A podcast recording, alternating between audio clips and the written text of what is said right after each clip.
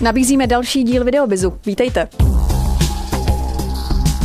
Založit si v dnešní době e-shop není sice složité, dokázat ale založit úspěšný a životaschopný online obchod už tak jednoduché není. Proč tak Češi milují internetové nakupování a jaké trendy nás v této oblasti čekají, tak to nám právě teď prozradí host dnešního videobizu Lukáš Židek ze společnosti Oxy Online. Vítejte. Dobrý den. Proč Češi tak milují to internetové nakupování, nakupování přes internet? Nakupování přes internet je rychlé a pro mnoho Čechů časově nenáročné. Proto se domnívám, že Češi rádi využívají internetové obchody eh, nakupování, nakupování z domu, z práce eh, nebo ve volných, volných chvílích. A myslíte si, že ten um nakupovat přes internet je dostačující, že to lidé ovládají? Můj táta třeba není schopen nakoupit přes internet, nebo je to pro něj opravdu obtížné? Mm-hmm.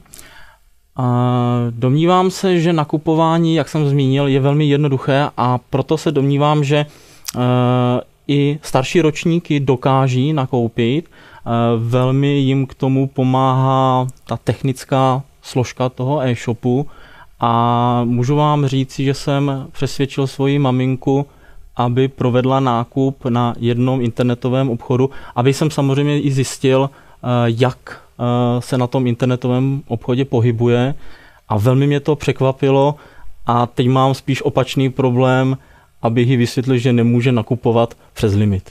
Blíží se nám Vánoce. Myslíte si, že budou i v tom letošním roce, co se týče e-komerce, eh, tak úspěšné? Já jsem přesvědčen o tom, že budou zcela určitě úspěšné. Eh, hovoří, hovoří o tom i čísla z minulých let a Eh, nedávno jsem četl článek, kde v titulku znělo dosáhnou Vánoce 10 miliard. Já jsem o tom stoprocentně přesvědčen. A z čeho soudíte? Eh, víme, jak eh, uživatelé nakupují, jak vehementně často nakupují. Ty predikce, které máme už v tomto okamžiku, naznačují, že nejenom Vánoce, ale celý rok 2013 bude opět rekordní. Pojďme se teď na e-shopy podívat z trochu jiné stránky. Jsou malé, velké e-shopy. Jaký jsou mezi nimi rozdíly nebo naopak, co mají společného? Samozřejmě jedná se o pojetí toho e-shopu. V České republice, kdybych řekl, že je do stovky velkých e-shopů, a teď se nebavíme o obratu v těch e-shopech, ale bavíme se o množství produktů, o tom, jak eh, jsou schopni marketingově prosazovat ty své e-shopy, eh, tak eh, je samozřejmě i větší počet těch menších, kteří se snaží v tom rybníce ulovit aspoň těch pár kapříků, když to řeknu tímto způsobem. Každá ta skupina těch e-shopů má své devizy, má své výhody. Ve velkých e-shopech těžko budete cílit na konkrétního zákazníka, specializovaného zákazníka. Menší e-shopy si tady toto můžou dovolit a dokonce měli by si dovolit, protože u těch velkých e-shopů ten individuální přístup není tak velký. Takže výhoda těch menších e-shopů by měla být v individuálním přístupu oproti těm velkým e-shopům, kteří cílí na větší skupinu lidí. Pojďme se taky podívat na chyby, které třeba ať už malé nebo velké e-shopy dělají. Čeho se dopouštějí, čeho by se měli dle vašeho názoru vyvarovat? Rozumím, těch chyb je celá řada. Myslím si, že celou stopáž tohoto pořadu bychom se mohli bavit o desítkách chyb, které dělají provozovatele internetových obchodů. Já osobně vnímám i z pozice vedoucího obchodu naší společnosti v tom, že spoustu majitelů e-shopů si necení svého času. Ono to zní možná jako kliše, ale často se setkávám se zákazníky, kteří nejsou ochotni eh, zaplatit za úpravu nebo za běžnou funkcionalitu, eh, byť pár korun, aby jim to ušetřilo několik hodin času, jsou ochotní mm, věnovat svou hodinovou práci nebo desetihodinovou práci eh, na úkor toho, že se můžou věnovat něčemu důležitějšímu. To považuji za první takový velký nešvar, eh, ať už malých nebo klidně i velkých internetových obchodů v České republice. Mohl byste pro naše diváky uvést eh, třeba nějaký konkrétní příklad, něco opravdu jako uchopitelného, aby měli představu? Rozumím. Častým případem se stává to, že majitelé e-shopu zanedbávají třeba dodávku zboží.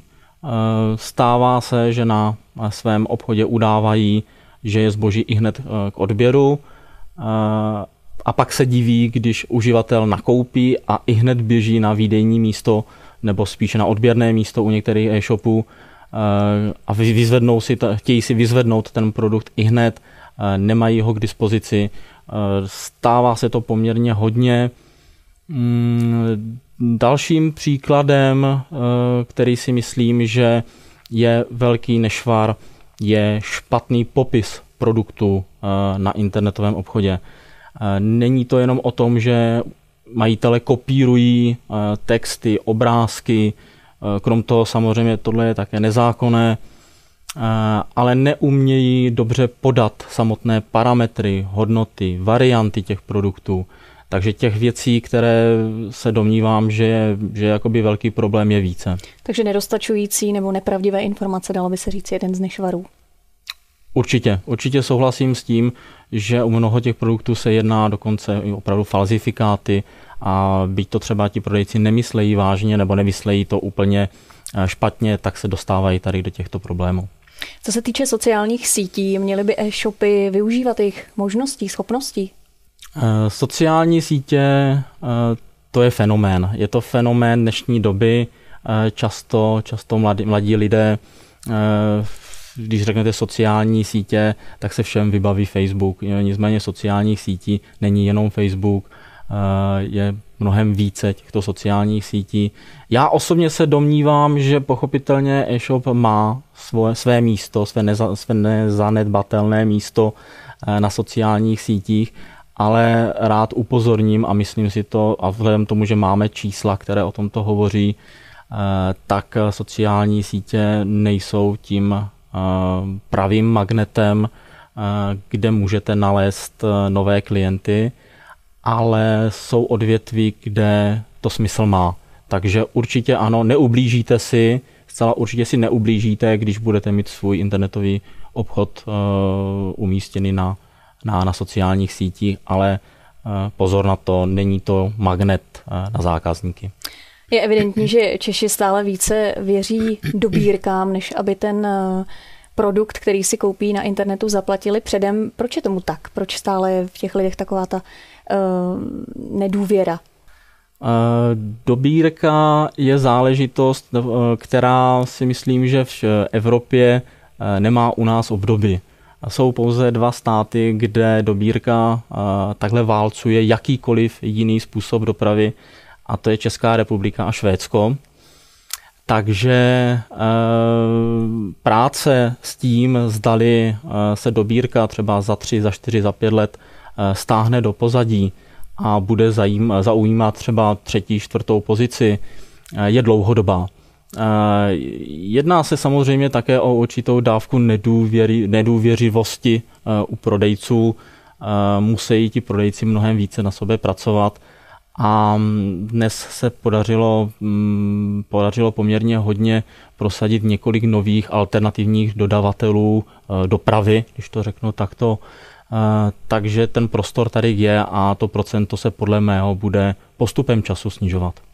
V dnešní době je taky možnost si na internetu nalézt prostřednictvím různých vyhledávačů zboží a srovnávačů cen, eh, jaký kde produkt jsem schopen koupit za nejnižší cenu. Je nutné, aby e-shop eh, byl právě součástí těchto vyhledávačů a srovnávačů cen? Eh, bez zesporu. Zcela určitě musí být e-shop dneska součástí tak velké rodiny, jako jsou srovnávače zboží, Samozřejmě jsou některé produkty nebo některé e-shopy, které proti tomu mohou zbrojit, protože jejich sortiment eh, se do takového, do takové masy nehodí, ale pokud to alespoň trošku jde, já bych zcela určitě upřednostnil doporučoval. Tak a pojďme se podívat taky trošku do budoucna, co nás v oblasti e-komerce čeká právě v budoucnu. Eh, děkuji za tuto otázku. Eh, jako vizionář si moc nepřipadám ale viděl bych to na dva úhly pohledu. Eh, jeden je z, tě, z toho pohledu těch velkých e-shopů, eh, kde, jak již dnes vidíme, se mm, z velkých e-shopů stávají multishopy. To znamená, že na takovém shopu nakoupíte v podstatě od A do Z, takže se už nespecializují, nespecializují eh, tak výhradně na určitý jeden sortiment, na jeden druh zboží. Tohle je trend, který, který nezadržíme. Tohle zcela určitě eh, bude do budoucna standardem a stane se to standardem.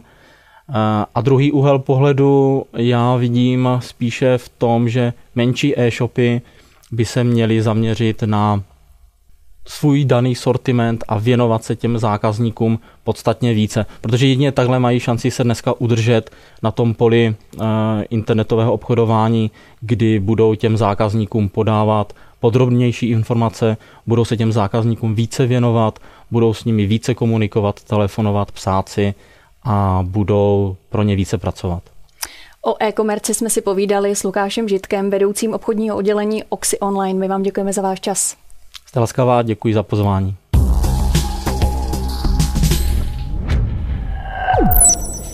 Smlouvu o dílo sjednáte od příštího roku pouze podle nových podmínek.